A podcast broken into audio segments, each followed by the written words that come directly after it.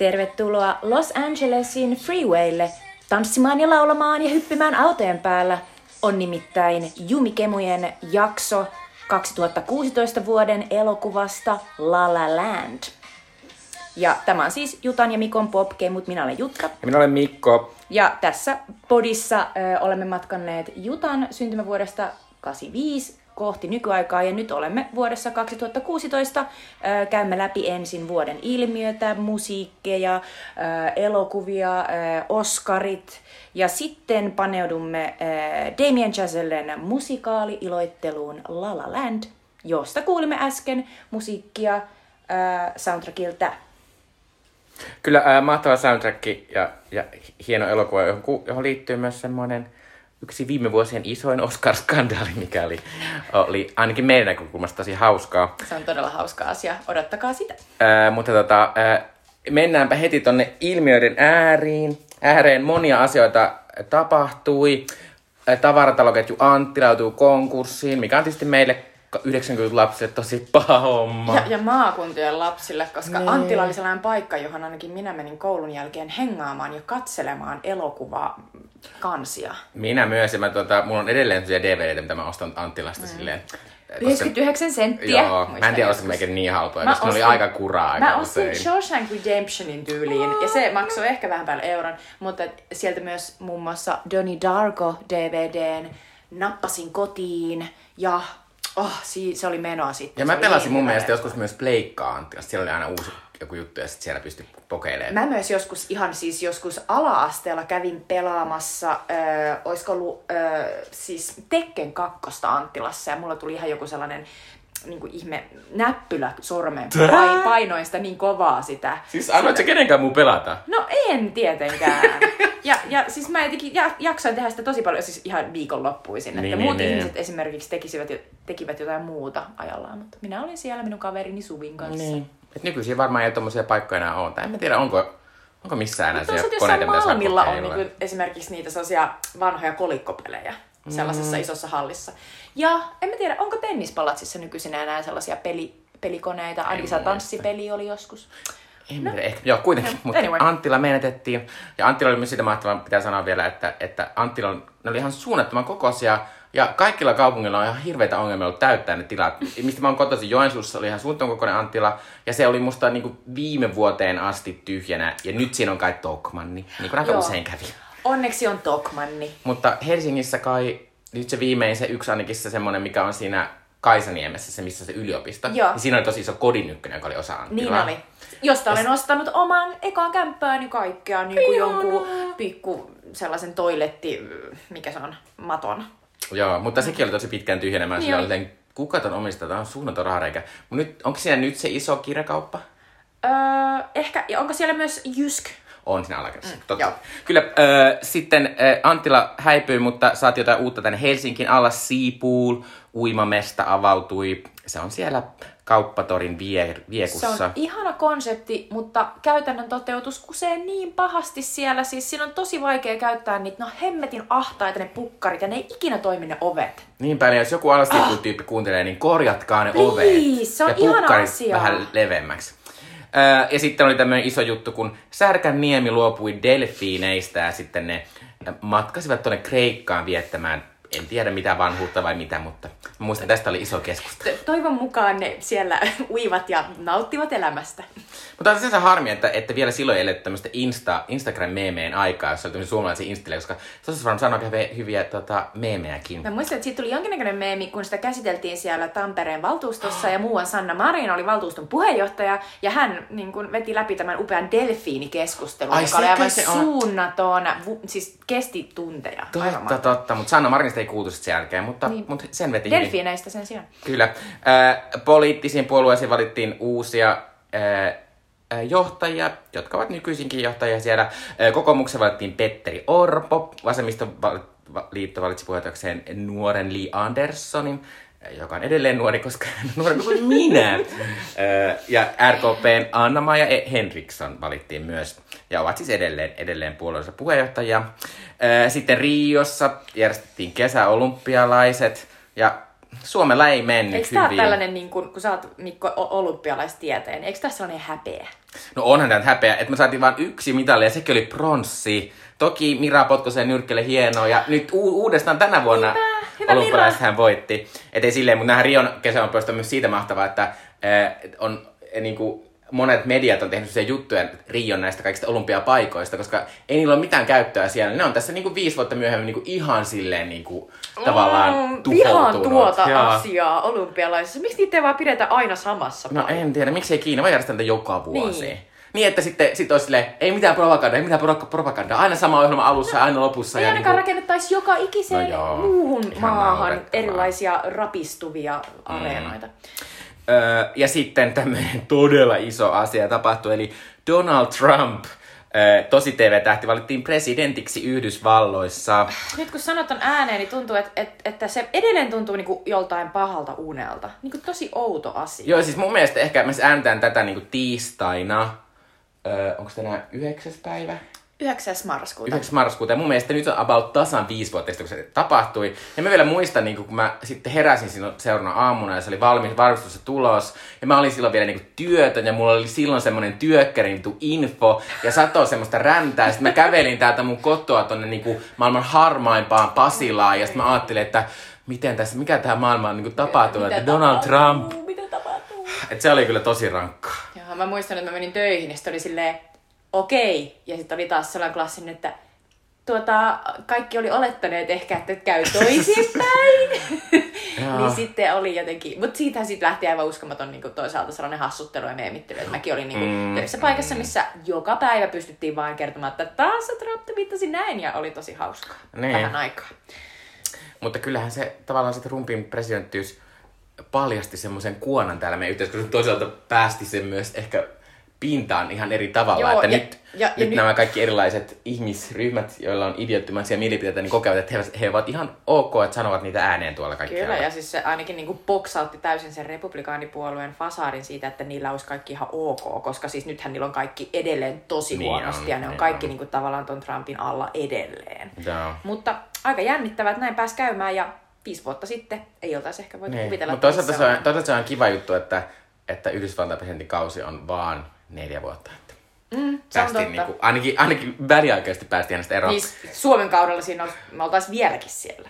No mutta vaikka ehkä Yhdysvallan presidentti meitä masensi, niin tuolla alkoi monia äh, ainakin tosi paljon hypeä aiheuttavia sarjoja. Äh, HBOssa alkoi heidän jättihittisensä Stranger Things, joka on tämmöinen Netflixillä. Netflixillä, anteeksi. Netflixillä, äh, joka on tämmöinen nostalgia 80-luku äh, skifi-juttu. Kaikista Spielbergin ETstä mm. ja muista ammentavaa. Ollaan puhuttu tästä meidän podcastilla silloin joskus aikaisemmin, ja nythän tästä on kai tänä vuonna ehkä jo tulossa niin kuin neloskausi. On. Öö, ja tota, HBOlla sitten alkoi heidän tämmöinen iso skifisatsaus, eli Westworld, öö, joka kertoo tällaisesta, semmoinen outo salajuoni, salaliitto, robottisarja. Se on huvipuisto, Kyllä. jossa ihmiset pääsevät ampumaan ihmisen näköisiä robotteja, mutta sitten ne robotit ovatkin ehkä tietoisia ja ottavat vallan. Ehkä. Tämä eka kausi oli, oli ainakin tosi hyvä. Siinä on muun muassa Anthony Hopkins Kyllä. isossa roolissa.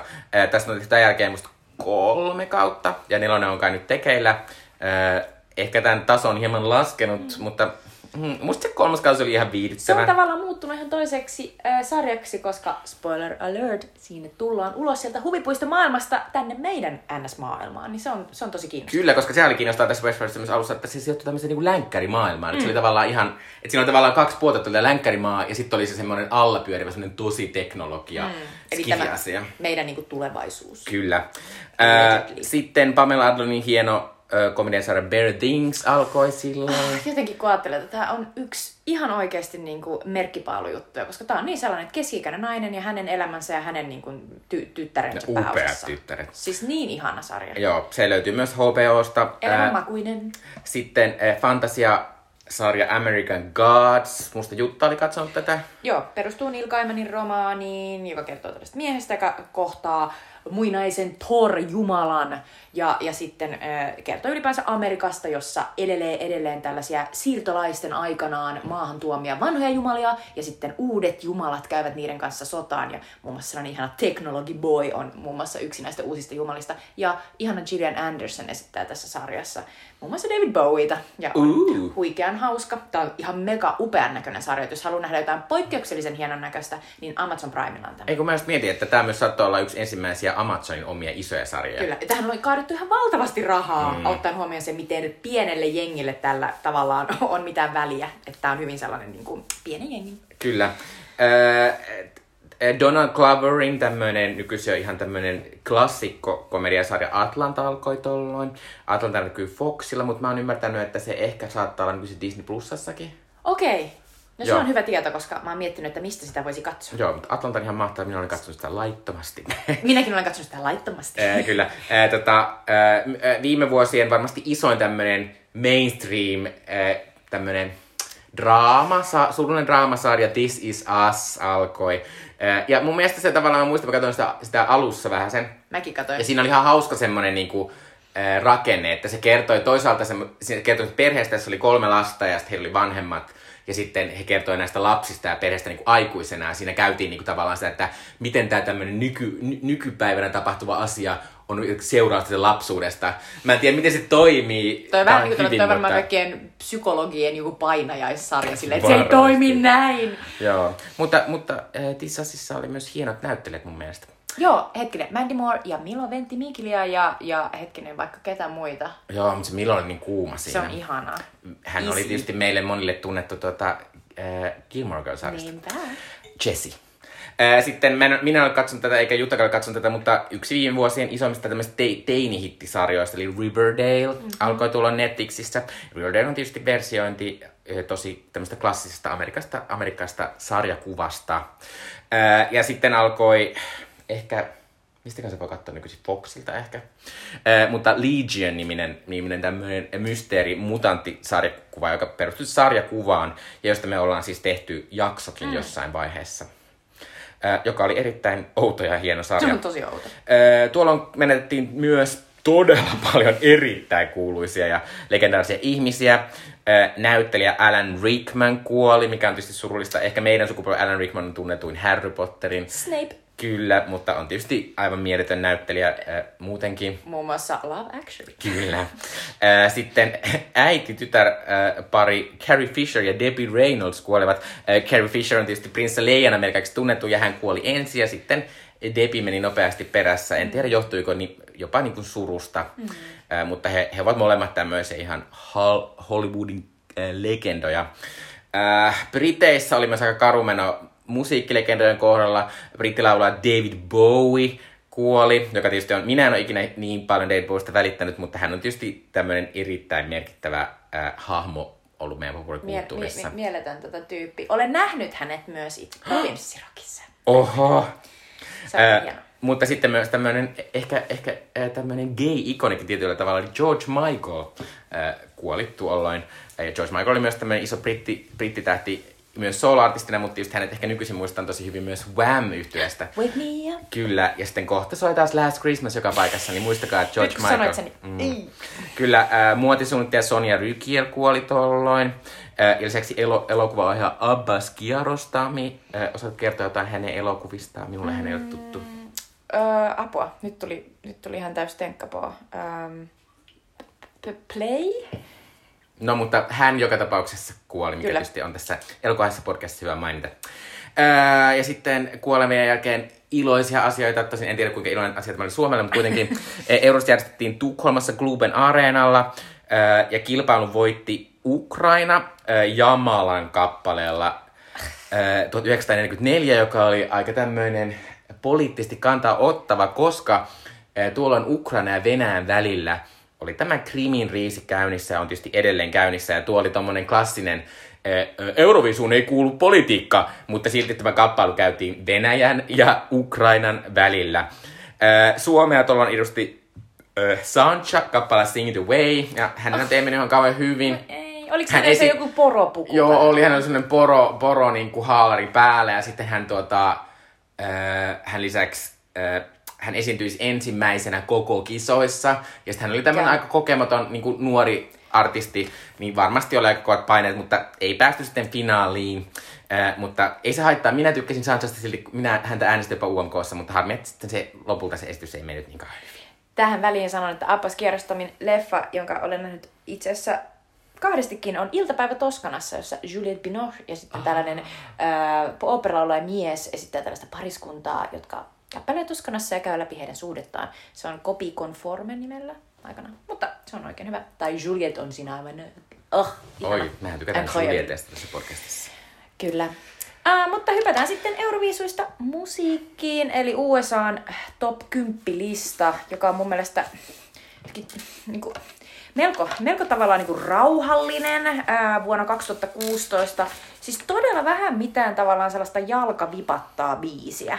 Ja, ja itse asiassa pari, pari tosi huvittavasti niin kuin jotenkin työelämään tai jotenkin sellaiseen niin kuin, ää, burnouttiin liittyvää biisiä jotenkin jo vuonna 2016, koska nyt, nyt tuntuu, että se olisi ihan normia. Mutta siis ykkösenä ja kakkosena ää, Kanadan lahja maailmalle Justin Bieber. Ää, Love Yourself on mun mielestä ihan uskomattoman Onko tää se, että, lame että mun äiti ei tykkäisi susta? Joo, ja sitten tota, kakkosena on taas toi Sorry, joka on mun mielestä aika hyvä edelleen. Sorry on hyvä kappale. Ja, tota, ja niin kun, on, dikkaan kyllä niin kun Justinin äänestä.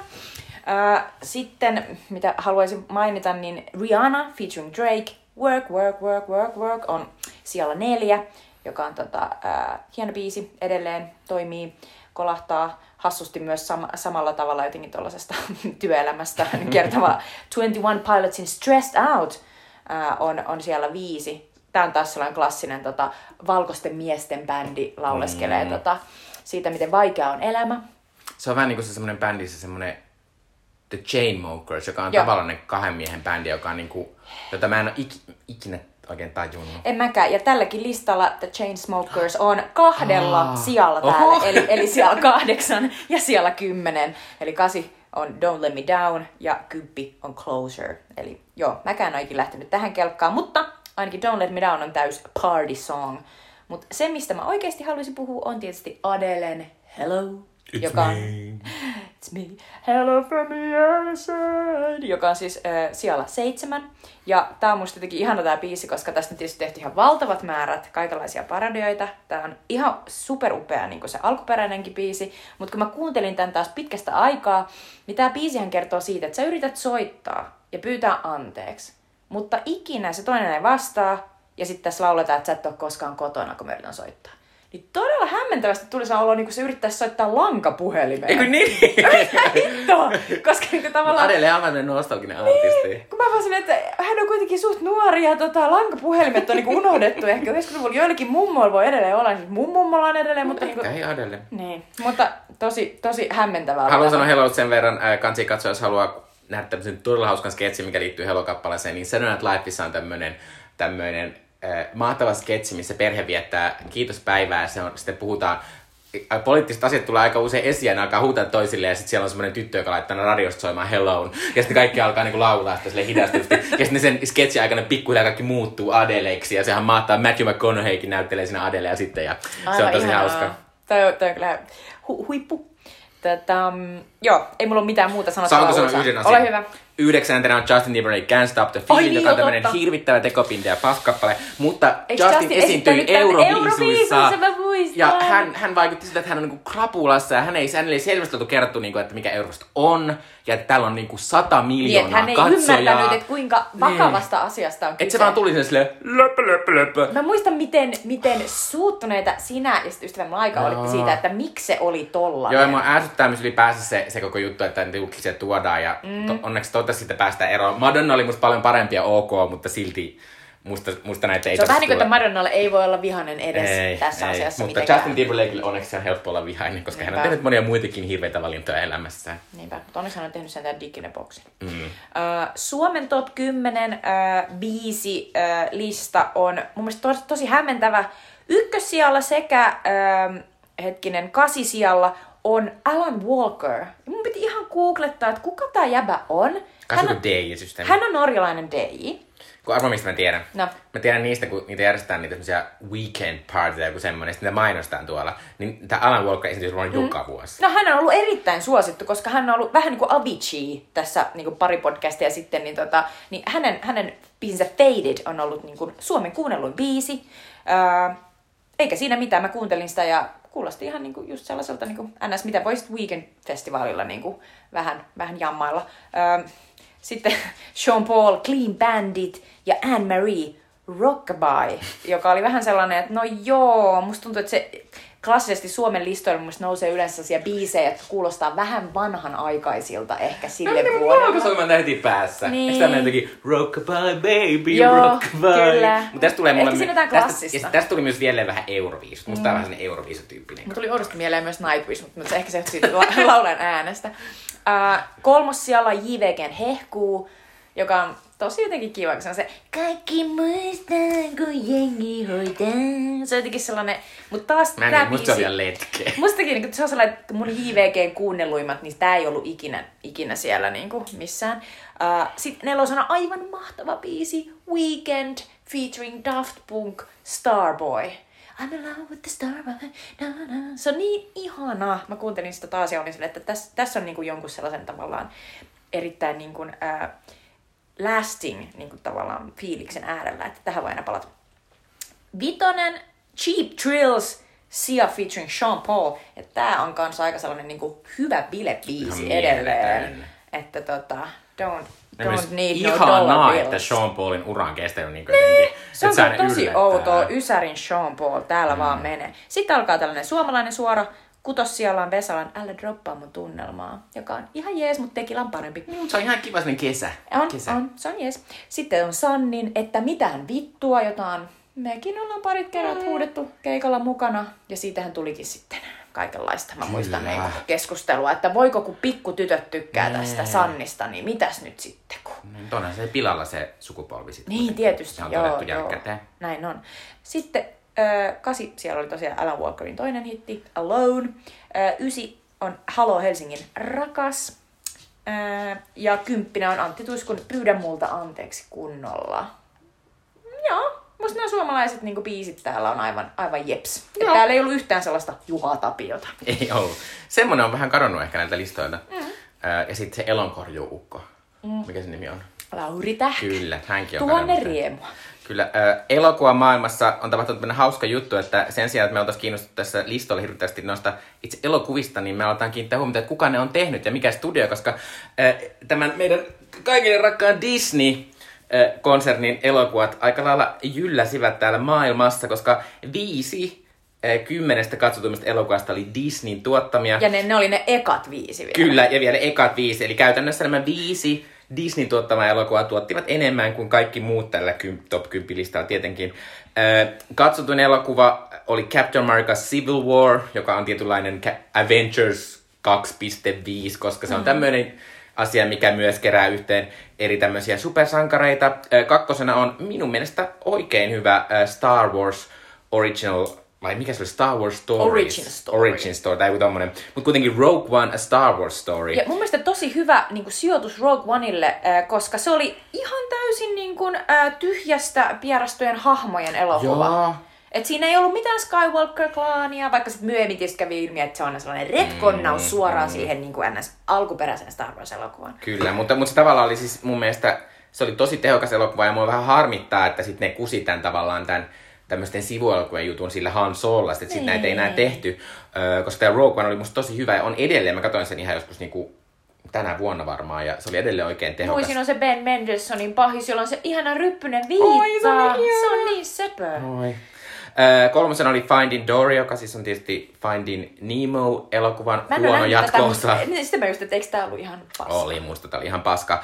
Ö, Nelosena taas oli mun mielestä aika, aika onnistunut ö, animaatio, joka oli Zootopia. Mä tykkäsin tosi paljon tästä taas suomeksi Sotropolis, ja mä kävin katsoa tätä mun kummitytön kanssa, joka rakasti tätä. Ja mulle tuli kanssa olla, että voin seistä tämän takana. Mm. Tässä ei opeteta mitään, mitä mun pitäisi niin kuin häpeillä. Kyllä, ja sitten myös se, musta maailma on tosi mahtavaa. Se on mahtavaa, että siellä on semmosia, tää kertoo semmoisesta kaupung, isosta kaupungista, jossa elää tämmöisiä ää, aika ihmismäisiä eläimiä, mutta sitten siellä on mahtavaa, että siellä on sellaisia kaupungin osia, jotka on tehty eri kokoisille eläimille Niinpä, muun muassa. Se on ihan mahtavaa. pieniä jotain niinku jyrsijöitä, joilla on sellainen kummisetä klaani. Joo, ja sitten tässä on semmoinen pieni kani, joka haluaa poliisiksi, ja kaikki on sille silleen, sä et voi olla poliisi, sä oot pieni kaniini. Niinpä. Ja sitten se onkin silleen, minä ratkaisen tämän ison rikoksen. Ja sitten se ratkaisee sen ja saa uuden ystävän siinä matkalla. Niinpä, ja se ystävä on kettu, jotka Kyllä. on yleensä kanien vihollisia. Kyllä. Äh, äh, Zootopia on niin hyvä. Äh, viitosen oli The Jungle Book-elokuvan uusinta versio, joka oli tämmöinen ensimmäinen Disneyn tekemä tämmöinen, tehdään tämmöisiä animaatioklassikoita silleen niin kuin uudestaan täysin tietokoneella. Ja pari vuotta sen jälkeen tuli tietysti tota, äh, Leijona kuningas. Äh, sitten päästään tänne muihin äh, tota, äh, studioihin, mikä tietysti ei tarkoita, että mikään muuttuisi sen mielenkiintoisemmaksi. Äh, The Secret Life of Pets, eli joku lemmikkieläinten salainen Joo, salainen maailma, jossa, joka kertoo siis käytännössä kotiin päiväksi, kun isännet ja emännät ovat töissä jäävistä koirista ja kissoista. Kyllä. Mä en tiedä, että kuinka hyvä elokuva tämä on, koska tämä on semmoista lasten viihdettä en katso. Olen katsonut ja ei ollut kummoinen. Joo. Seiskan oli DCn oma äh, supersankarisarja, tai Warner Brosin oma supersankari DC-elokuva Batman vs. Superman Dawn of Justice, joka on varmasti yksi huonoimmista supersankarielokuvista, mitä Tämä on ikinä oikeasti tehnyt. sattuu niinku sydämeen. Kyllä. Siinä esiteltiin myös äh, Ben, ben Affleck, Batman eli Baffleck. Baffleck on kyllä niinku, nyt Ja sitten, kohta kun, olemme pääsemässä Mutta hänestä ja- sitten kun saatiin nämä, sitten kun nämä tuli nämä, nämä tota, arvostelut ulos, niin sitten saatiin Sad Flag. Niinpä. Koska tuli se mahtava meemi, missä, missä sitten kysytään näistä, näistä äh, arvostelusta, ja sitten se on siinä ihan muutunut silleen. Se on ihan mahtavaa. Mutta onneksi Bennillä menee, muuttunut. onneksi Bennillä menee nykyisin Just hyvin. Se on takaisin sitä. Lopezin kanssa, vaikka J-Lon oikein kanssa siellä, ja sitten me saadaan uusi Bat- Batman, joka on Robert Pattinson, eli R. Pat. Kyllä. Toisaalta mä oon ymmärtänyt, että tämä Ben Affleckin Batman palaa siinä The Flash-elokuvassa. Mä en ihan nyt ymmärrä, mitä tapahtuu, mutta ehkä se ei haittaa. Öö, kahdeksantena oli öö, Harry Potter tämmönen r- reboottausasia. Öö, Fantastic Beasts and Where to Find Them, joka oli mun muistaakseni ihan ok. Siinä oli mun niinku vihaama Ed, spin-off. Ed Redmayne oli siinä pääosassa. Mä en kanssa tykännyt siitä, Se on, mutta... se on hauska konsepti, koska se, se kertoo sellaisesta äh, niin kuin, äh, tieteilijästä, joka esiintyy alkuperäisessä Harry Potter-kirjasarjassa niin kuin vaan kirjantekijän mm. roolissa. Eli josta emme tiedä yhtään mitään, hän on tehnyt niitä oppikirjoja, mitä mm. nämä lapset opiskelee siellä tylypahkassa. Mutta tässä elokuvassa musta onnistuttiin hän siinä tavallaan tavoittamaan sitä, mitä se oli semmoista, että hän matkusti ympäriinsä ja löysi tämmöisiä erilaisia isoja hirviöitä ja yritti keksiä tapoja, miten hän saa kiinni ne. Ja se oli ihan hauskaa. Mutta tietysti tästä heti oltiin tekemässä suunniteltua sarjaa. Tässä kerrottiin, että näistä tulee viisi jatko-osaa. Ja sitten toka elokuva oli aivan suunnattoman huono. Mutta tässä oli myös semmoinen, tämä oli tavallaan hieno juttu tässä, että joskus fanit saa myös hyviä juttuja. Esimerkiksi Star Warsissa on saanut aika, aika paskoja juttuja, mutta tässä sarjassa tätä ää, pahista esitti tässä tota, Johnny Depp siellä toisessa osassa. Ja sitten fanit piti niin paljon melua siitä Johnny Deppistä, koska hänen, hänen, tota, hän ei ole kauhean ihaltava henkilö enää. Ja nyt seuraavassa elokuvassa Mads Mikkelsen esittää tätä pahista. Joka on tosi kiva asia, koska Mads Mikkelsen on upea. Ja upea pahis myös. Kyllä.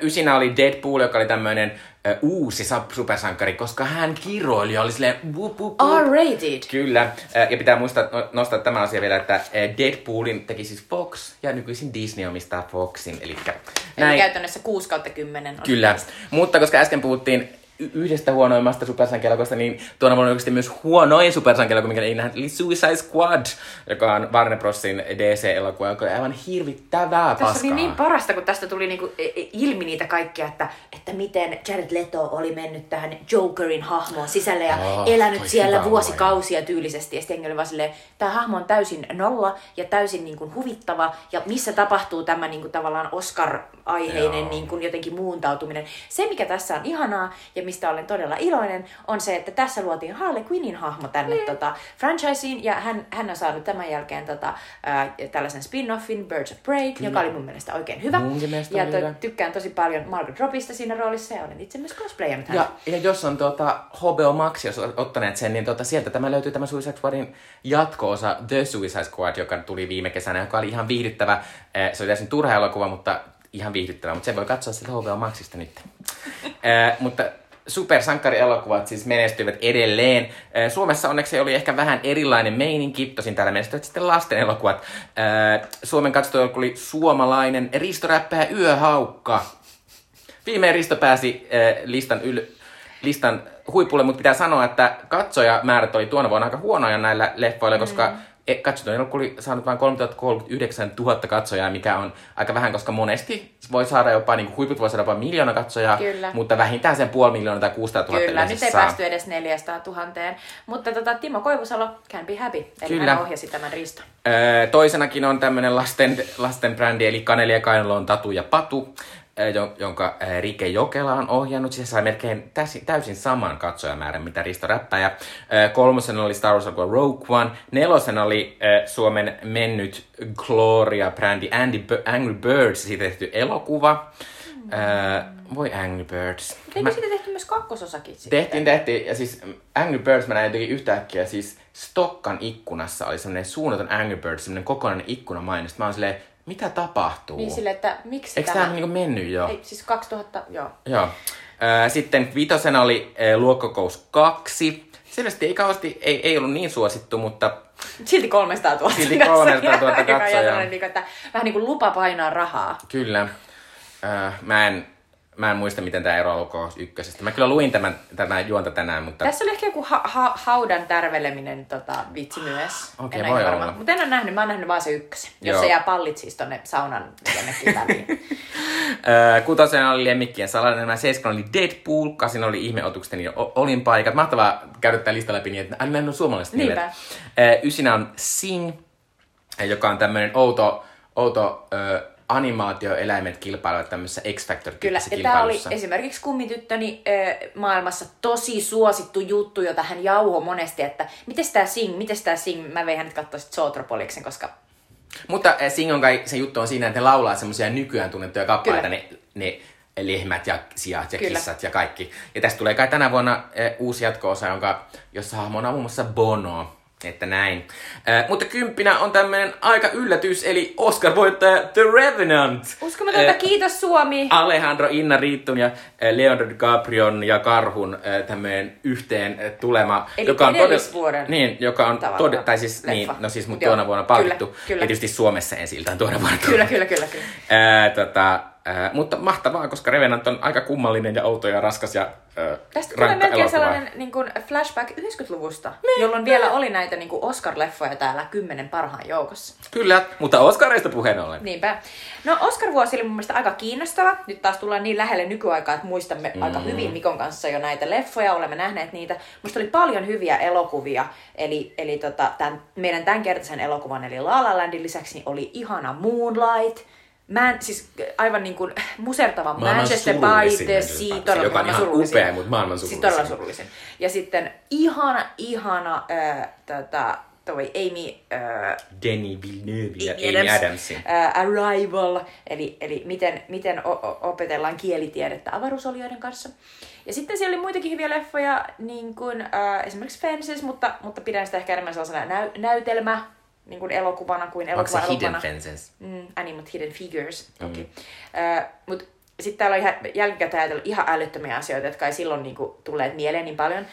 Muun muassa, miten Mel Gibsonin ohjaama Hacksaw Ridge oli ehdolla parhaan elokuvan palkinnosta? Tämä on suuri kysymys. Ei siinä siis se elokuva kertoo tällaisesta ää, Andrew Garfieldin esittämästä pasifistista, joka joutuu sotaan, ja sitten siellä hän yrittää niin kuin, tavallaan olla tappamatta muita, ja se on ihan järkyttävän, järkyttävän kovaääninen ja väkivaltainen elokuva. Mutta Mel Gibson, joka oli siis huudellut just näitä niin kuin antisemitistisiä mm. juttujaan, ja Hei, kännissä läpäällä, niin, hei, tästä tuli just mieleen, että Guardianissa joku kirjoitti juuri hetki sitten, että Mel Gibson se vaan porskuttaa, Joo. sitä jäpää ei kukaan dumppaa alaspäin. Ja siis Varietyssä oli samanlainen eh, juttu. Eh, Mutta pitää sanoa, että tästä tuli semmoinen, mitä, kun meillä on käsitelty oikein tätä, että mitä on opittu tässä niin tämän meidän podcastin aikana Oscareista, mm. niin tavallaan tämä on semmoinen, että Oscarit on semmoinen kummallinen juttu, missä valitaan vaan randomisti noin kymmenen elokuvaa, jotka katsotaan, että, että nämä nyt on tämän, tämän tyyppisiä. Että näitä mm. me voidaan niin kuin, ajatella, että nämä vois menestyä. Että se ei kerro minkään elokuvan hyvyydestä, vaan siitä, että joku vaan randomisti valitsee, että nämä nyt on nämä. Et, et jo, joillekin niin kuin tietylle jengille on vaan näytetty niin kuin, tosi paljon jotain leffoja, ja Niin. sitten on kampanjoitu tosi paljon, laittu rahaa tosi paljon, Niin. ja sitten ne on saaneet näkyvyyttä, ja sitten Ja ne sitten tietysti esimerkiksi. Gibson on, se on kuitenkin niin vanha, vanha tavallaan semmoinen Hollywood-jyrä jo,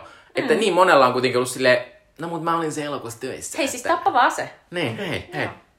Ei siis todella hassua, mutta äh, vuoden, tätä, ja puhutaan tietysti niin kuin Oscarit oli, jaettiin siis vuonna 2017, näille vuoden 2016 äh, elokuville. La La Land sai 14 ehdokkuutta, jolla se pääsi siis tasoihin All About Even ja Titanicin kanssa.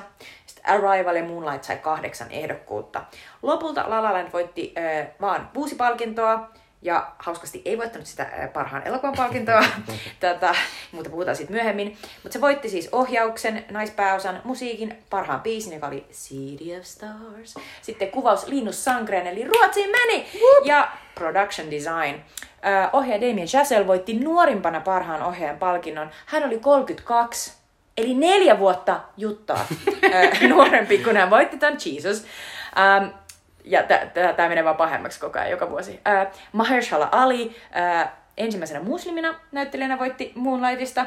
Hän on, hänen roolinsa on aivan upea. Hän on sellainen tota, äh, tugi, sellainen tavallaan niin kuin, huumelordi, joka on mm. todella, todella ihana ja niin kuin isällinen hahmo sille tota, päähenkilö pikkupojalle. Uh, Moonlight sai parhaan elokuvan Oscarin ensimmäisenä kokonaan mustien näyttelijöiden tähdittämänä elokuvan. Wup.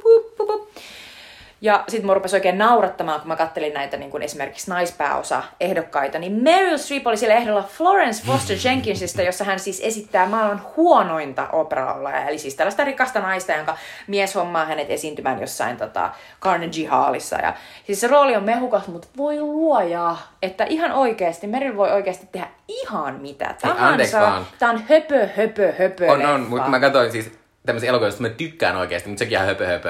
Mä katsoin mikä Julia et Julia, joka on musta tosi mahtava elokuva. Se on ihana, mä rakastan joo. Se on vähän sellainen, niin kuin, että milloin vaan. Joo, joo, ei joo, totta. Mutta kyllä se siitäkin sai se ehdokkuuden. Niin se on vähän samanlainen. Tää. Oh, joo. joo, siis äänenkäyttö ja kaikki. Mutta siis jotenkin se on niin hauskaa ja tietysti Meryl-fanina niin kuin hyväksyn, mutta naurattaa. Ähm, sitten, mitä ajattelemme Casey Affleckin miespääosa Oscarista nyt? Äh, Casey Affleck hän oli tällainen, että hän, hän, tämä Manchester by the Sea on aivan, aivan, aivan musertavan upea elokuva ja hänellä on tosi, tosi mahtava, musertavan upea päärooli siinä isänä, äh, joka tekee yhden virheen ja sitten tapahtuu ihan hirveitä. Ja sitten hän yrittää elää sen asian kanssa. Mutta siis Casey Affleck oli tässä vaiheessa tiedetty, että hänellä oli ollut tällainen jonkinnäköinen niin kuin, selkkaus aiemmin, kun hän oli tehnyt elokuvaa Joaquin Phoenixin kanssa. Se oli tämä You Were, mikä sitä oli, who, who were you, who are you, oh, where you, were, you, here? you were never you were here? here tai Jotain tällaista. Mut Mut se on semmoinen elokuva, missä Joaquin Phoenix esittää semmoista räppäriä yhtäkkiä. Kyllä. Eli ja ne on... yritti esittää, että tämä on tämä Joaquin Phoenixin uusi ura. Joo, se vaikutti sellaiselta, että saatu niin jossain kännissä ja gamma. Ai niin, gamma, mä haluan sanoa että asia, mikä vielä ääneen. Casey Affleck on siis Ben Affleckin pikkuveli. Kyllä, joo. Ja hänet saatatte muistaa esimerkiksi tästä Good Will Huntingista, että hän on siinä jo pienessä roolissa. Mutta siis tosiaan hänen ei vaikuttanut millään tavalla, että hänestä olisi tällainen epäilys, että hän olisi jotenkin niin kuin, tunkenut jonkun tota naispuolisen crew memberin niin kuin, viereen johonkin ja tehnyt jotain ikävää. Niin no siis tavallaan tässä on se juttu, että mun, mä en muista, että tollon jo, kun hän oli ehdolla, niin se olisi ollut kauhean tavallaan esillä se tarina. Että tavallaan hänen PR-ihmiset ovat tehneet varmaan niin hartiavoin töitä, että voitteko odottaa sinne niin, niin kuin helmikuun loppuun asti, että tämä. Mutta tavallaan mä oon silleen niin kuin, että mä kuitenkin yritän aina e- erottaa sen niin kuin taiteilijan siitä, niin kuin, mitä hän on tehnyt, varsinkin näyttelijöiden kohdalla, koska näyttelijät ei tavallaan itse voi e, tavallaan päättää, mitä he tekevät, vaan ohjaat sanoo, mitä he tekevät. Ja sitä on ihan mahtava tässä, mutta on tämä tavallaan silleen, että se oli, se oli melko karua jopa se meininki sitten, kun tuota, seuraavana vuonna, kun jaettiin Oscareita, ja sitten Brie Larson voitti ei kun, ei kun, kun Brie Larson jakoi tämän Oscarin, koska yeah. hän oli voittanut edellisen ruumista, niin Brie Larson muun muassa kieltäytyi halaamasta tätä niin kuin Casey Affleckia. Mä muistan kanssa. Sitä vaan antoi se Oscar ja käveli niin kuin men sivuun. Joo. Että siinä olihan siinä pientä, semmoista, niin kuin, että, että, tavallaan, että tämä oli Casey Affleckille silleen, se oli about ainut se aika, milloin se voi saada sen, koska Kyllä. jos se olisi kaksi viikkoa myöhemmin jaettu se Oscarit, niin ei se olisi saanut sitä. Kyllä, nimenomaan mitä Mikko sanoi. Joo, ja samaa mieltä, se rooli on niin upea ja se on todella hieno, hi- hi- hieno elokuva, että tota, ei siinä niinku no, no regrets. Uh, Disney ei Pixar-hitti Police voitti siis tosiaan parhaan animaation, ja se on ihanaa! Mm. Ja uh, vieraskielisen leffan uh, palkinnon vei Iranin Ashar Farhadi The Salesman-elokuvalla. Äh, ihana, että Farhadi sai Oscarin. Äh, harmittavaa, koska siellä oli ehdolla myös Saksan Maren Aden tikahduttava ja koskettava Toni Erdman. Ja mutta, pitkä. ja hyvin pitkä, mutta hauska. Meinasin kuolla nauru Espoo sinessä, kun näin sen. Äh, ihan oikeasti. Ja sitten onneksi, onneksi Ruotsi ei voittanut satavuotias mies, joka hyppäsi ikkunasta ja katosi tai jotain, jotain, jotain, joka on ihan käsittämätöntä. Miten Ruotsi voi saada tollasen elokuvan ehdolle? Beat me. Siis no. se on, se on niinku tavallaan sama juttu, jos Suomi saisi ehdolle sen ihme mikä se oli se ihme havukka ajattelija tai joku tommonen niinku... Just joo, ja sitten niinku vaan sellainen vanha mies meikki päälle. Joo. No joo. Ää, dokumenttielokuva oli aivan uskomattoman niinku, kova, kova se tota, ää, ehdokasjoukkio. OG Made in America voitti. Se oli... Eikö se ole sarja? No on! Niin. Mä Niin. muistan, että tätä me keskusteltiin silloin tyyli jo keskenämme, että mitä ihmettä. No, se oli upea, mutta sitten siellä oli ehdolla myös Ava DuVernay The 13th, jota ainakin Mikko on kehunut tosi Kyllä kovasti. kannattaa katsoa Netflixistä, jos Sit- haluaa järkyttyä Amerikan Yhdysvalloista taas. Ja I Am Not Your Negro, joka on fantastinen elokuvaessee rasismista Yhdysvalloissa. Eli James Baldwin. James Baldwinin tota, runoihin perustuen tai äh, hänen ääntään siinä, tai hänen tekstiään siinä kuullaan.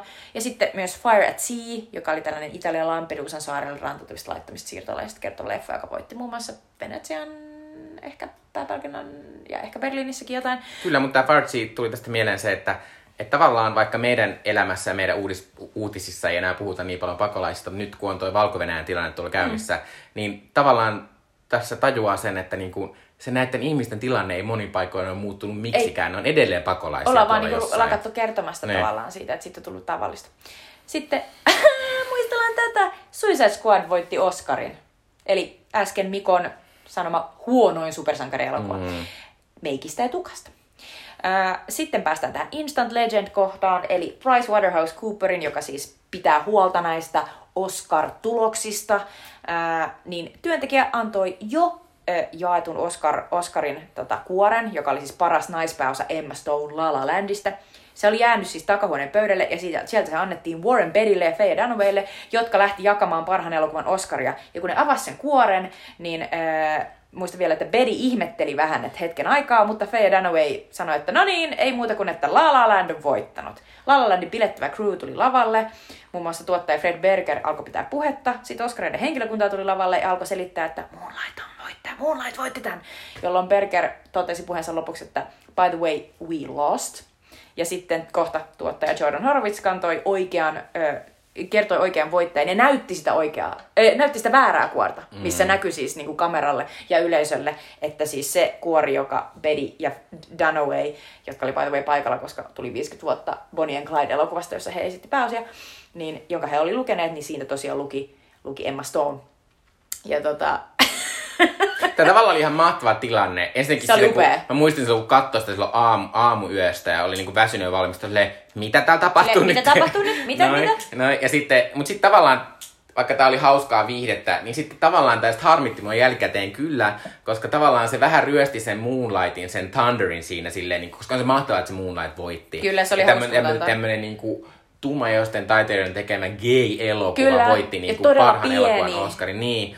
Ja, ja, niin varsinkin, taiteellinen. ja varsinkin kun oli tämmöinen mammuttimainen Hollywood-musikaali eh, elokuva vastassa, niin jotenkin, mu, mutta sitten tota, mutta sitten musta oli hauskaa, että sitten esim. seurana vuonnahan sitten yllättäen, yllättäen nämä Betsy ja Dunaway jako myös sen parhaan Oscarin palkinnon, koska niille oli pitänyt antaa semmoinen, niin kuin, että me ei olla niin seneleitä, kun me näytetään. Niin meidän pitää saada. kokemus. Niin. Antakaa me todistaa kaikille. Joo. Joo. ja siis se oli, niinku, se oli ihanaa, miten mun mielestä niinku, siitä kuitenkin näki sen sellaisen herrasmiesmäisyyden ja sellaisen camara- camaraderien, joka oli niiden tota, elokuvantekijöiden välillä, että sitten ne La La Landin tyypit oli ihan silleen, että hei, nyt Moonlight lavalle, mm. ja niinku, tämä on teidän, ja olkaa hyvät. Ja sitten mä muistan, miten Barry Jenkins, tämä Moonlightin ohjaaja tuli, ja sitten se tuuletti ja laittoi sen Oscarin niinku, pystyyn kädessä. Ja mä muistan, että sitten tuli sellainen mahtava olo, että mitä ihmettä, we did Niin. it. Mutta tavallaan musta tässä oli myös se, tavallaan se, iha, se oli tavallaan ihanaa tässä, tässä tilanteessa se, että et sit siinä tuli myös semmoinen niinku, että vaikka me ajatellaan tätä jonain semmoisena outona kilpailuna tai jotain, mm. niin ei se ole mitään kilpailua niille ihmisille. Se on silleen, että täällä me ollaan täällä niinku kaikki keskenämme taiteilijat, tutustutaan toisiimme näissä eri tapahtumissa ja tavallaan, että me ollaan tää yhteisö täällä mm. ja sitten, että nyt just tuli tämmönen, että mutta ei se meitä niin paljon haittaa, koska nämä meidän niinku friendit ja elokuvat me rakastaa myös niin Kyllä. voittia. Niinku, että... Ja se oli mieletöntä, koska monesti kun me puhutaan tästä, niin me ollaan silleen, että kyllä tämä on nyt pedattu, että toi nyt varmasti mm. voittaa. Mutta toihan niin kuin, toi sellaisen ihan uskomattoman jännitysmomentin siihen, Niin. että asia ei mennytkään niin kuin käsikirjoituksessa sanottiin, ja vielä niin kuin käsikirjoituksen mukaisesti La La Land olisi ollut se voittaja, mutta niin kuin oikea voittaja oli Moonlight, ja toi oli vaan niin kuin tällainen niin kuin mishap, se Niin. oli virhe. Mutta on se kuitenkin semmoinen Niin. mahtava juttu. On se niin mahtava juttu. Se on just sellainen, että jos katsot sitä suoraa lähetystä, niin siis boy, se oli mahtava hetki. Kyllä. Mutta tota, seuraavaksi puhutaan siis Moonlightista. Kun La La Landista. Ai niin, sorry, La La Land, sorry, sorry. La La Land on siis Damien Chazellen ohjaama äh, musikaalielokuva. Äh, Damien Chazelle oli siis aiemmin ohjannut vain yhden pitkän elokuvan, äh, rumpu-elokuva Whiplashin. ja tämän jälkeen hän on ohjannut siis First Manin, jossa oli myös Ryan Gosling pääosassa. Ja tota, tosiaan tässä elokuvassa oli pääosassa Ryan Gosling ja Emma Stone, eikä tässä oikein ollut muita mainittavia hahmoja sinänsä, vaikka tota, mikä se nimi, J.K. Simon esitti semmoista pientä baarin omistajaa, joka Ja sitten hauskaa. myös Ryan Goslingin hahmon siskoa. Mm, joo, mutta mä en, oo, mä en muista ikinä hänen nimeä, mutta hän En oli myös vähän minäkään. tunnettu. Joo. Joo, hän oli hyvin pienessä roolissa. Kyllä, ää, tämän elokuvan budjetti oli 30 miljoonaa, ja tämä oli ihan suunnaton menestys maailmalla. Tämä tuotti 450 miljoonaa ää, dollaria siis maailmalla, mikä on todella paljon. Ää, ja tosiaan, kuten sanottiin, niin Oscarista tällä meni hyvin, saa 14 ehdokkuutta ja voitti niistä kuusi. Isoimpana ja merkittävämpänä ehkä Chazelle voitti parhaan ohjaajan palkinnon ja sitten parhaan naispääosapalkinnon palkinto meni Emma Stoneille. Mistä me aloitettaisiin?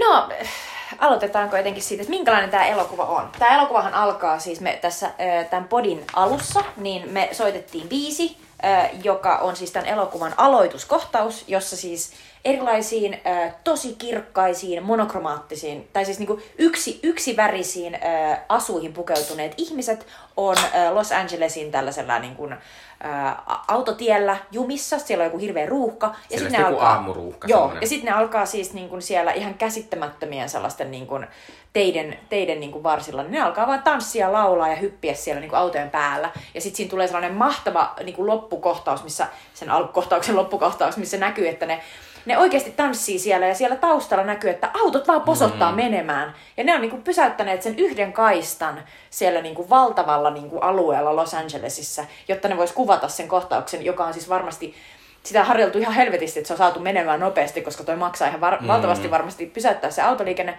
Mutta siinä tavalla kohtauksessa näkyy se, että mistä se elokuvassa kyse. Sille, että tässä on hemmetin ihania niin sellaisia lauluja, mahtavaa musiikkia, sitten kirkkaita värejä, keltaista, punaista, sinistä, vihreitä. Tämä on niin sellainen klassinen Technicolor-maailma. Tässä lauletaankin Technicolor Dream.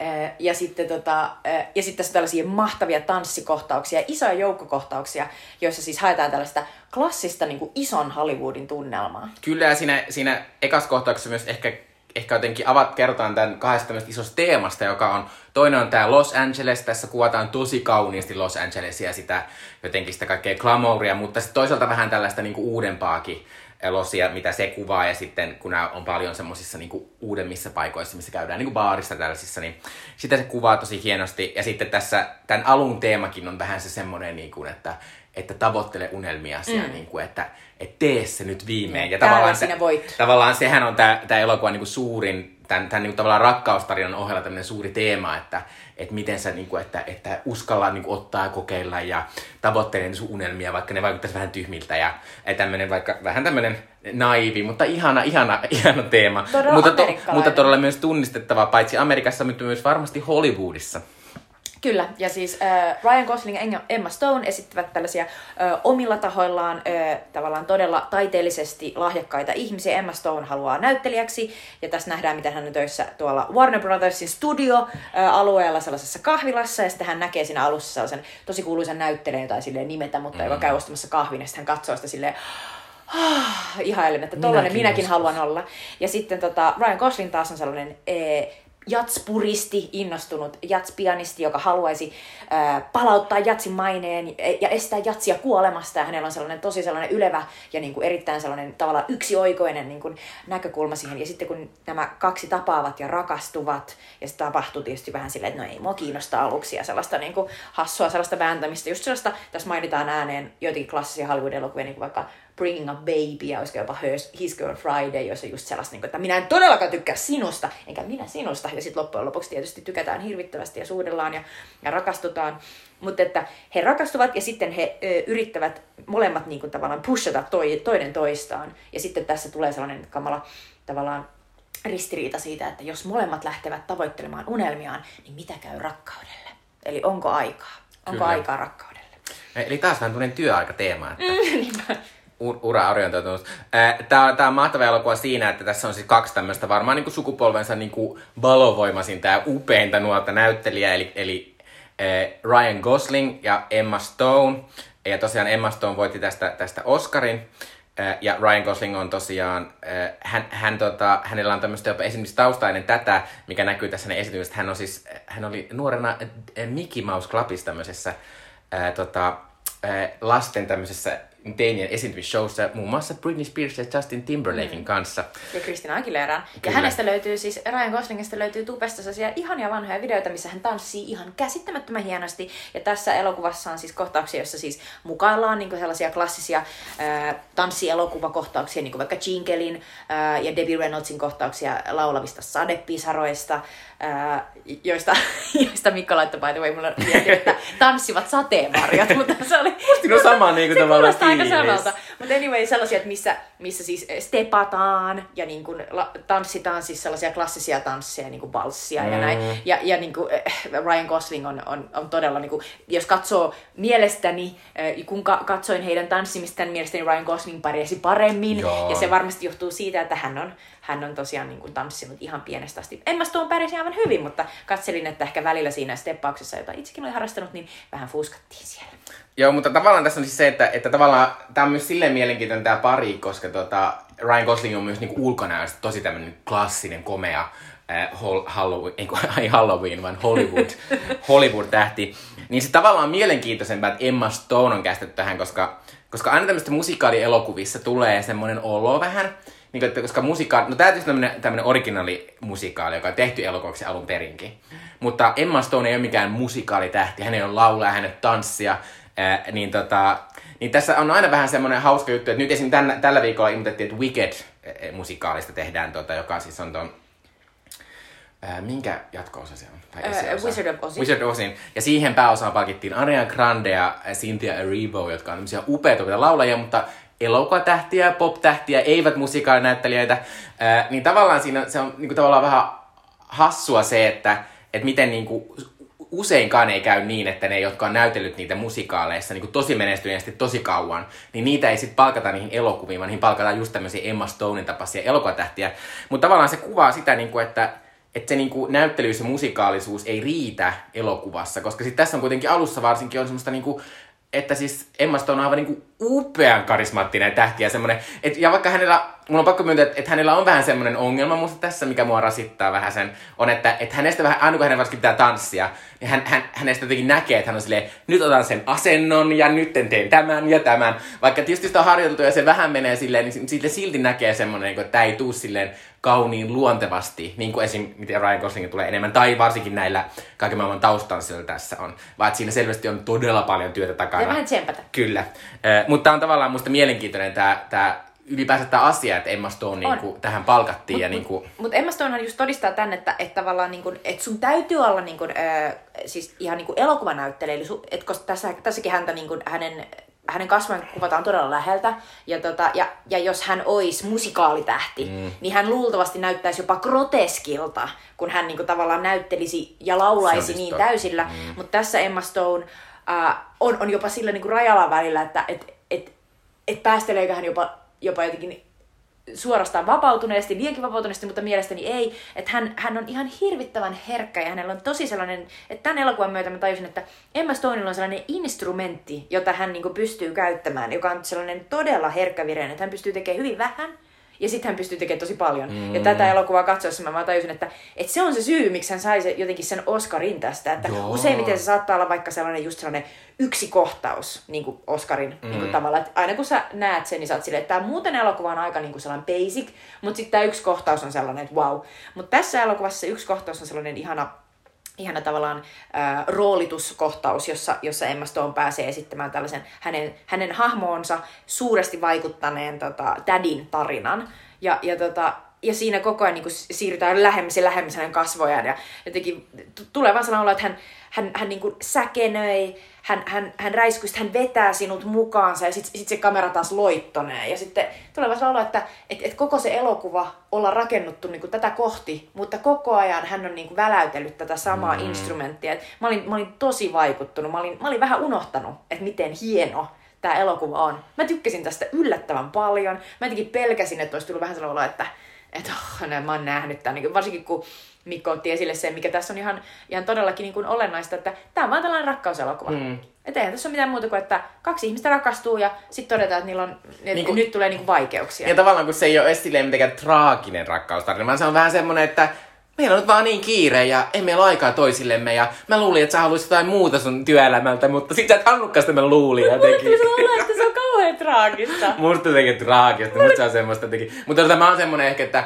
mä tykkään musikaalta niinku kunnon melodraamaa ja semmoista niinku, että se vaara ei ole se, että meillä on eri urat, vaan se, että sun isä haluaa tappaa mut. Että mä haluan tämän, tämän tason juttua. Ja, Mutta pitää sanoa sitä Emmasta vielä sen verran, että et, et ne on, siis tässä on, tässä on se mahtavia, kun hän on näyttelijä, hän käy tämmöisissä mahtavissa koekuvauksissa, niin sitten se naama kuvataan niin läheltä, että, että se naama alkaa näyttää jopa niin kuin vähän sitä kummallista, koska Emma Stone on semmoinen, että hän on niin kuin tosi pienet kasvunut niin kuin suunnattomat silmät ja Emma todella isos, tai jotenkin semmoinen niin ilmeikäs Hathaway-mäinen siinä, että miten valtavat piirteet hänellä on. Tosi pieni nenä, valtavat silmät ja jotenkin taas tajuaa sen, että elokuvanäyttelijöissä niin kuin tosi sellaiset niin kuin tavallaan niin suositut kasvonpiirteet saattaa olla ihan käsittämättömän näköisiä, jos mm. näkee niin ihan silleen tavallisesti, jos tulisi vaan kaupassa vastaan.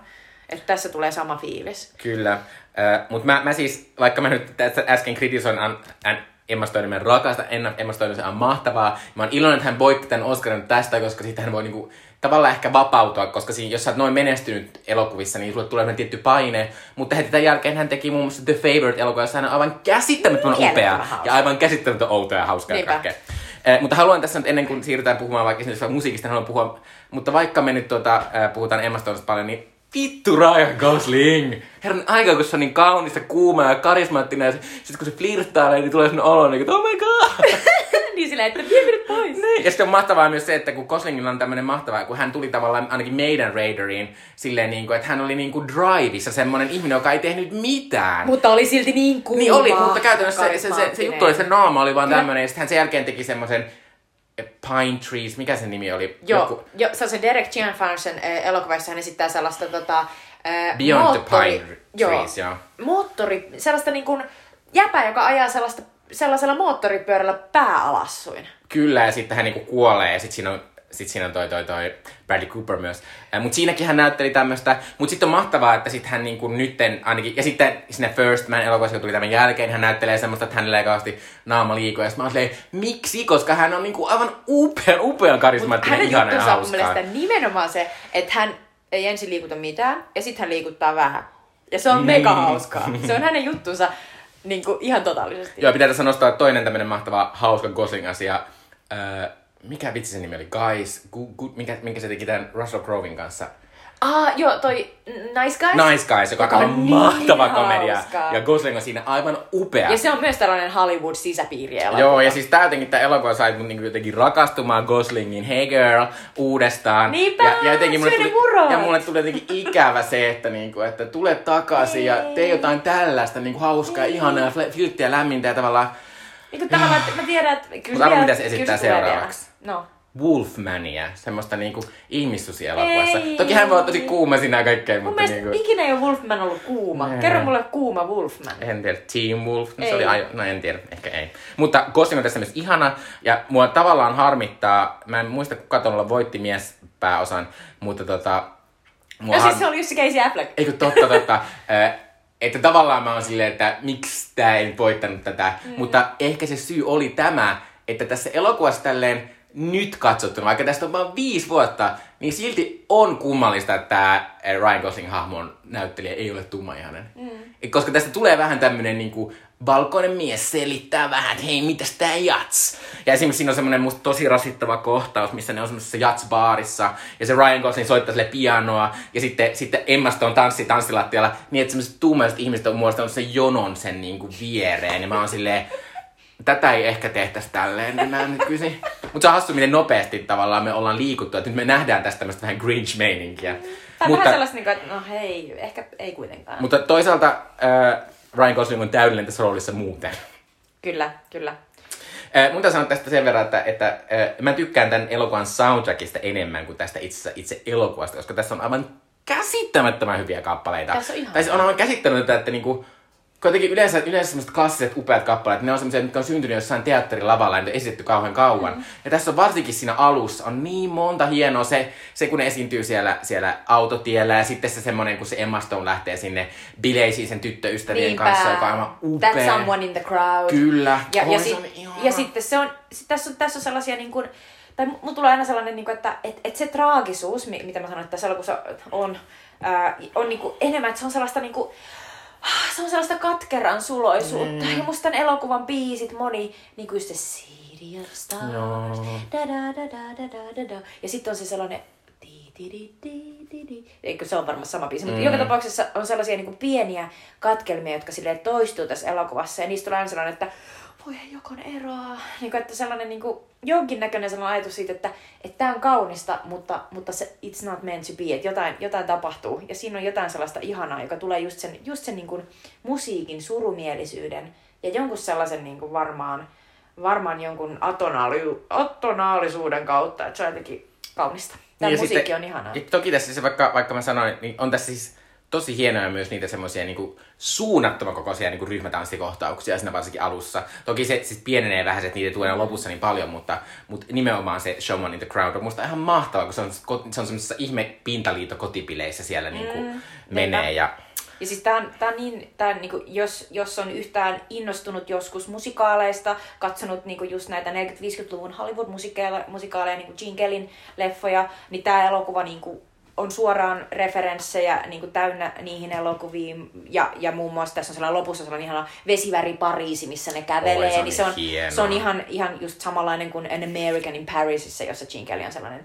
ihana tota, jäbä, joka, joka rakastuu sellaiseen parisilaisnaiseen. Ja sitten, tota, ja sitten myös ihan, ihan selkeä referenssi on tällaisen ihanan ranskalaisen elokuva, elokuvan tekijä Jacques Demin musikaalit, jossa on nimenomaan tuollaisia niin täysin niin kuin keltaista, punaista, sinistä, niin kuin vaan valittu jotain päävärejä ja sitten tehty vaan niin kuin, öö, tosi, tosi niin kuin kauniita, surumielisiä sävelmiä, niin kuin Sherpurin sateenvarjot ja sitten myös Rochefortin tytöt, jossa on siis ihan super pienessä roolissa Jean Kelly, joka tulee sellaisessa niin kuin, ää, seiloriasussa tanssimaan niille tytöille. Ja tässäkin on sellainen kohtaus, missä taas näkyy sellainen seilori sellaisessa baarissa. Hei joo, saanko mä, mä nostin, nostin käden. Minä tunnistin tästä vanhan elokuvan. Ne katsoi Vertigoa siellä yhdessä kohdassa siellä elokuvassa.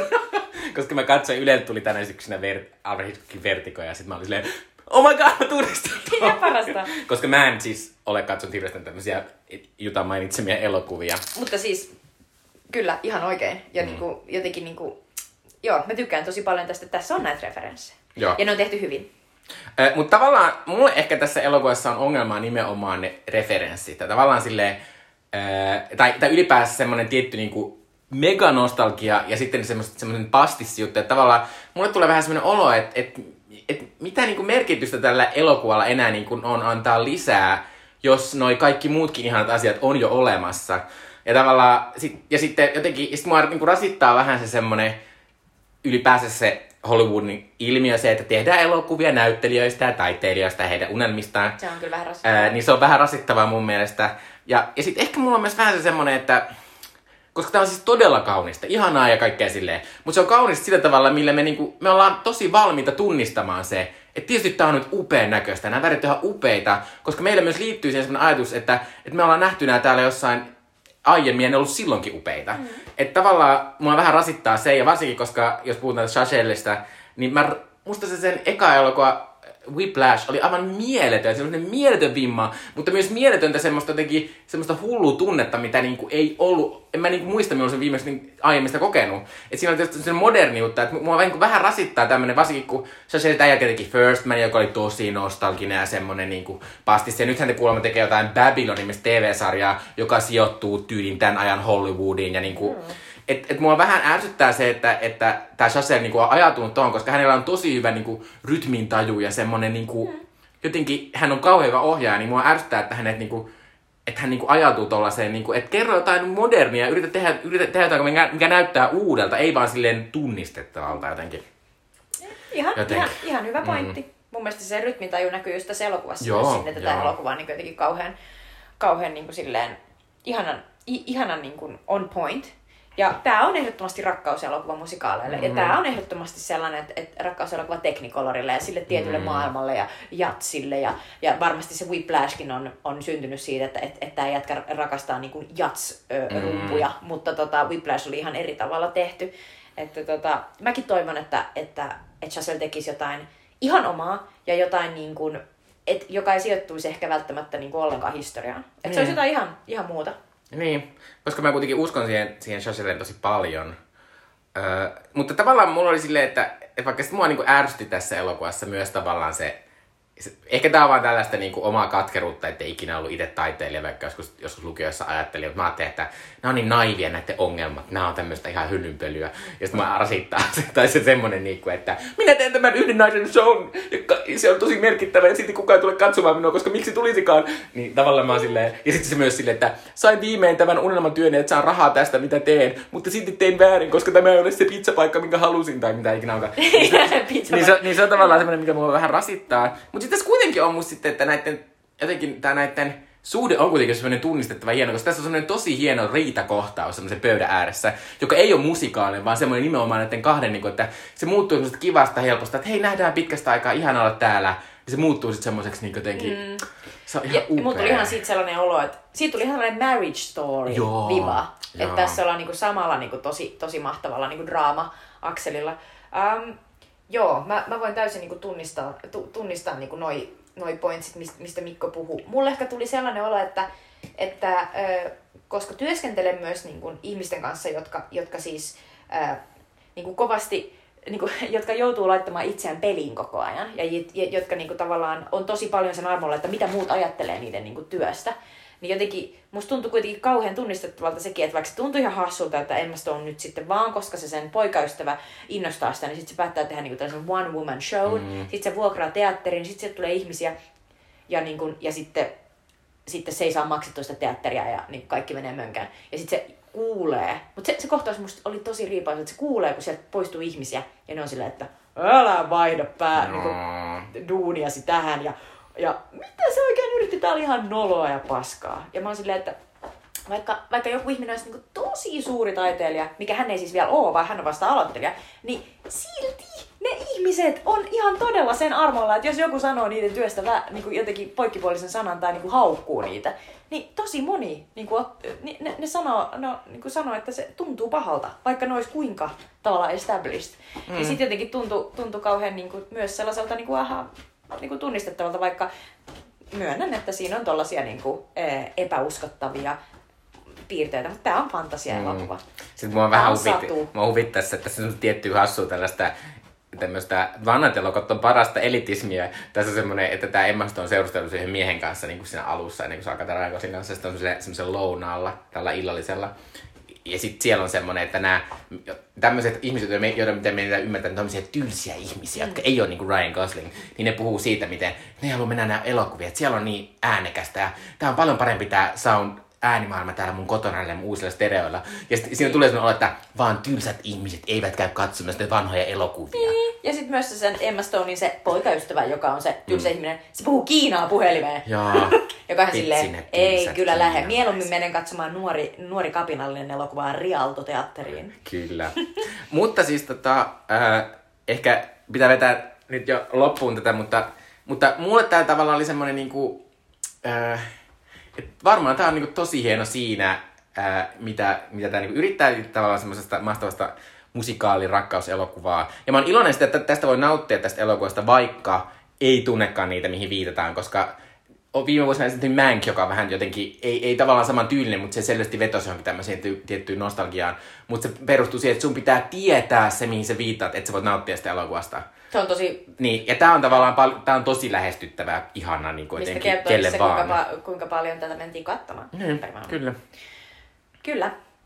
Äh, mutta tota, äh, meillä on ollut juttu aina, että ollaan suositeltu jotain tuolta vuodelta, joka ei, ei, jo, koska tämä meidän asia ei välttämättä ole meidän lempiasia tuolta vuodelta. Öö, ja en tiedä, onko tämä mun suositus nyt yhtään tämän parempi elokuva, mutta mä suosittelen tämmöistä mun yhtä guilty pleasure-elokuvaa, eli Richard Linklaterin Everybody Wants Some äh, elokuva, joka kertoo tämmöisistä äh, amerikkalaisen collegein ekan viikon tällaisesta niinku, ekasta viikosta, jossa tämmöiset nuoret ihmiset kokoontuu sinne. Ja sitten eh, tämä kertoo semmoisesta niinku, niinku, semmoisten jätkien semmoisesta niinku, jostain, niinku, siis Amerikan jalkapallo tämmöistä, ei kun, ei kun baseball-tiimistä. Joo. Ja sitten niitä semmoinen, semmoinen frat house siellä. Mm. Ja sitten ne niinku, siellä elelee keskenään. Ja tässä on tälleen varsinkin tämmöisenä homomiehenä, joka ei ikinä harrastanut mitään tämmöistä urheilua, eikä ikinä tämmöiseen jengiin. Niin tässä on niinku ihanaa semmoista mahtavaa, niinku, varmaan niinku semisti ällöttävää semmoista niinku macho-äijäilyä.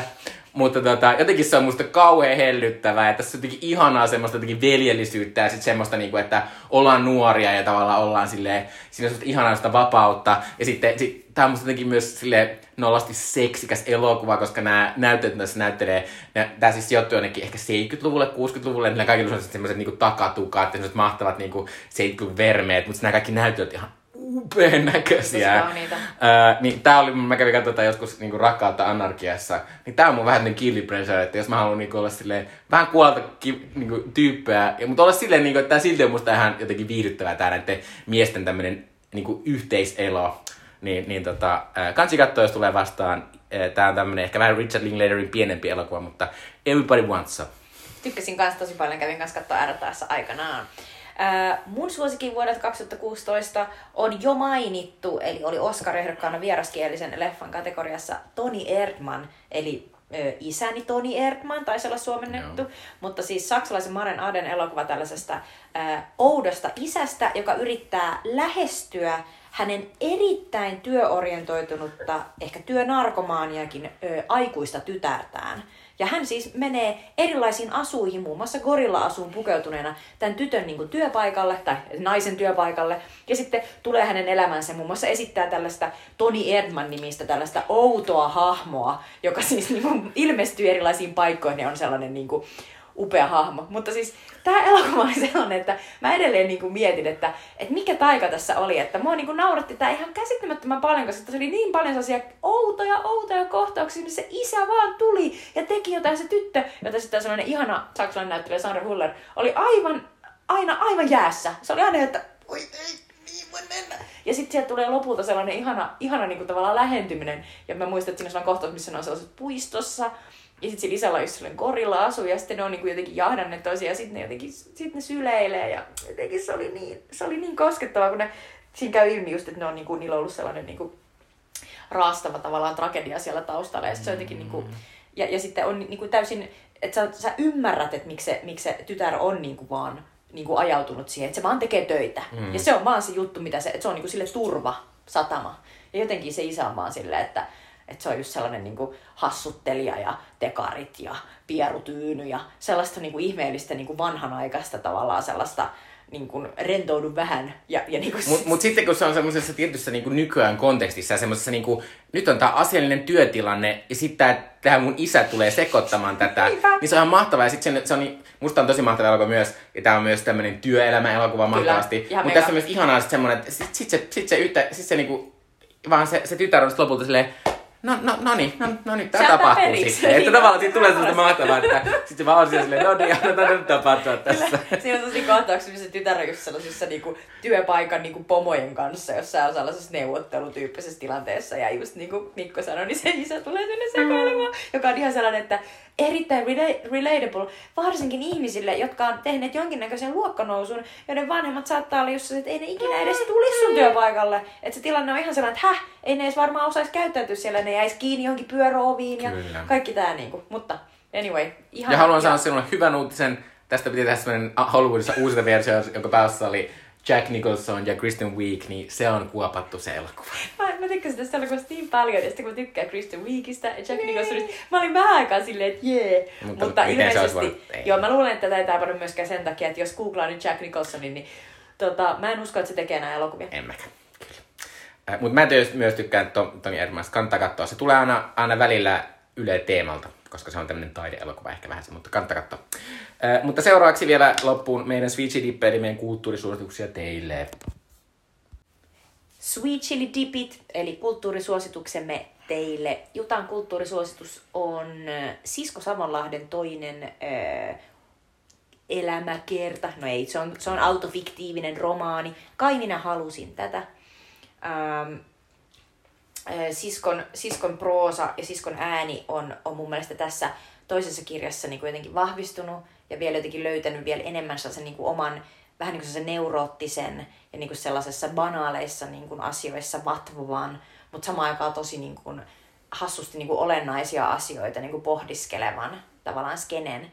Ja mä tykkäsin tästä tosi paljon, että tässä tämä siskon tota, hahmo on tällaisen Walterin kanssa ja he muuttaa yhteen. Ja sitten siinä jotenkin käydään tosi syvissä vesissä, kun mietitään, että millä tavalla ollaan ihmisen kanssa, kun ei olla ikinä, ikinä asuttu yhdessä. Ja, ja sitten tavallaan siinä on kontekstina on just sitä sellaista, tavallaan sitä sellaista todella privileged elämää, jossa, jossa niin kuin monet, monet varmasti niin kuin täällä Helsingin keskustassa ja kaupunkien keskustoissa elävät ihmiset saattavat elää, että, että he saattavat olla jo niin kuin, opiskelunsa opiskelleet ja silti niin kuin vaikka vanhemmat saattavat maksaa heidän elämäänsä. Ja, ja sitten samaan aikaan kuitenkin niin kuin tässä on hirveästi mukana sellaista, sellaista niin kuin, mun mielestä sellaista lohdullisuutta ja sitä, että joku siinä neuroottisessa niin kuin tavallaan asioiden vatvomisessa ää, on mulle tunnistettavaa. Mä oon aina tykännyt esimerkiksi Woody Allenin elokuvista ja Woody Allen on ennen kaikkea, se on sellaista niin kuin neuroottista introspektiota.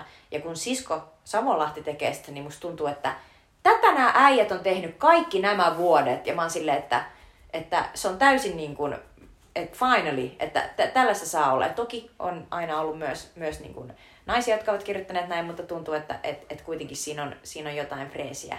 Myös siinä just siinä, että miten, miten tavallaan niin kuin arkipäiväisistä asioista tulee niin valtavan vaikeita. Et se, se on jotenkin vaan sellaista kauhean kepeätä ja sitten samaan aikaan kuitenkin samastuttavaa. Kyllä, musta on tosi hyvä mä oon lukenut myös tämän kirjan ja on tosi hyvä. Ja tässä on tosi, tosi hauskaa niin kuin, semmoista tavallaan miet, miet, mietitään paljon myös niin kuin, kuluttamista ja mm-hmm. tavallaan myös sitä semmoista... Niin kuin, Joo, että, kierrätystä ja että, mitä saa Ja tavallaan myös sitä, niin kuin, että, että, sille, että saavutin nyt ne mit, asiat, mitkä luulin, että tulin onnelliseksi. Ja nyt olen saavuttanut ne. Ja nyt minulla yhtäkkiä onkin nämä kaikki muut asiat, mitä minun yhtäkkiä oletetaan saavuttavan. Että tavallaan tässä, must, must, joo, tosi hyvä kirja on. Kai minä halusin tätä. Olen siis lukenut sen myös ja tunnen siis siskon, että, että tota, Tunnen kyllä myös sisko, mutta emme ole kavereita mitenkään. Joo. minun suositukseni on ehkä vähän isomman mittakaavan asia, eli uusi Marvel-elokuva Eternals. Musta tuntuu, että mä suosittelen aina Marvel-elokuvia. Mutta tämä on siis viime vuoden Oscar-voittajan, tai tämän vuoden Oscar-voittajan Chloe Zhao ohjaama elokuva tällaisista jumala-enkelityyppisistä hahmoista, jotka asuvat täällä maan päällä ja ovat asuneet täällä 7000 vuotta. Ja yrittäneet pitää huolta tästä ihmiskunnasta ja sitten ehkä vähän tuupanneet myös kehitystä eteenpäin, että se on tavallaan semmoinen kiinnostava niin kuin alternative history meininki.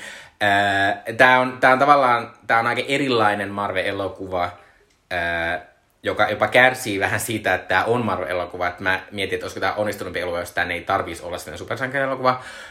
Mutta tässä tämä on siis, tota, koska tässä se mittakaava on tosi pitkä, että se yritetään kuvata niinku tuhansia vuosia, niin sitten tässä on paljon myös sellaista niinku, historiaa ja sitä sellaista, niinku, että miten, miten tämmöinen niinku, e, ikuisesti elävä jumalahahmo suhtautuisi niinku, ihmisiin. Ja silleen, toki se on, no, se on vähän semmoinen, niinku, että pidän huolta heistä, mutta toisaalta myös semmoinen, että näkee silleen sen, että, että ei nyt kauhean hyvään suuntaan tässä ihmiskunnassa ehkä oltu olla niin kuin monin paikoin menty.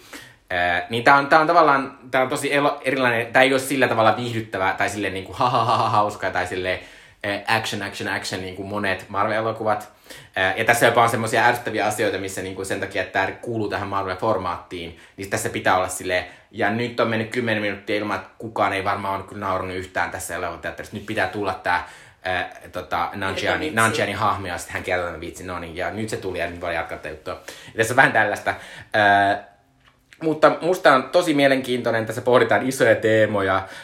Tää on, tota, tässä, on tosi, tässä on tosi jotenkin hauskoja tota, action-kohtauksia. Ja sitten tässä on myös tämmöinen Angelina Jolie on tässä aivan mieletön. Se esittää semmoista Thena nimistä semmoista soturijumalaa, joka on semmoinen, joka pystyy tehdä semmoisia erilaisia aseita vaan heiluttelemaan kättä ja sitten sotia niitä semmoisia diiliättejä vastaan. Se on haaneska. Tulee meille Xena. Joo, kyllä. Että se on aivan upea siinä. Ja tästä tulee myös tämmöinen mahtava, koska tämä on siis tämmöinen elokuva, jossa on paljon tunnettuja näyttelijöitä, ja, mutta äh, tämän elokuvan pääosassa on äh, periaatteessa on Gemma, Gemma Chan, joka on tämmöinen brittiläinen näyttelijä, joka oli muun muassa tuossa Crazy Rich Asians-elokuvassa, mutta sitten tässä on Richard Madden, joka on tietysti Game of Thronesista pääosassa tunnettu. Niin sitten siinä on vähän semmoinen, että aina kun Richard Madden on tämän Angelina Jolien kanssa, niin siihen tulee vähän semmoinen, että, niin, että siihen on syy, miksi niin kuin jotkut on niin kuin elokuvatähtiä, jotkut on niin kuin le- TV-tähtiä. Tai niin kuin kuten tuossa Dirty Rockissa sanotaan, että, että hei, listen up fives, ten is speaking, niin aina kun Angelina Jolie tekee mitään, niin se vaikuttaa, että kaikki muut on silleen, oh no. Tämä oli mahtavaa, kun Mikko oli kirjoittanut tuon vitsin käsiksi, en mä tajunnut, mutta mä tajusin. Joo. Tämä oli hyvä. Mutta tota, tämä on tosi mielenkiintoinen, mutta ei kansi mennä odottamaan mitään Guardians of the Galaxyä tai Thor Ragnarokia. Että tää on vähän erilainen ja tässä on vähän puutteita, mutta musta on mielenkiintoinen. Ja tää, tota, mutta tässä on myös sellainen ongelma. Ää, siis tässä esitellään 12 uutta hahmoa, Todella paljon. joka on todella paljon. Ja sit mä, mä oon kyllä vähän silleen, sä et että edes niiden mua alkaa nimiä. vähän väsyttää.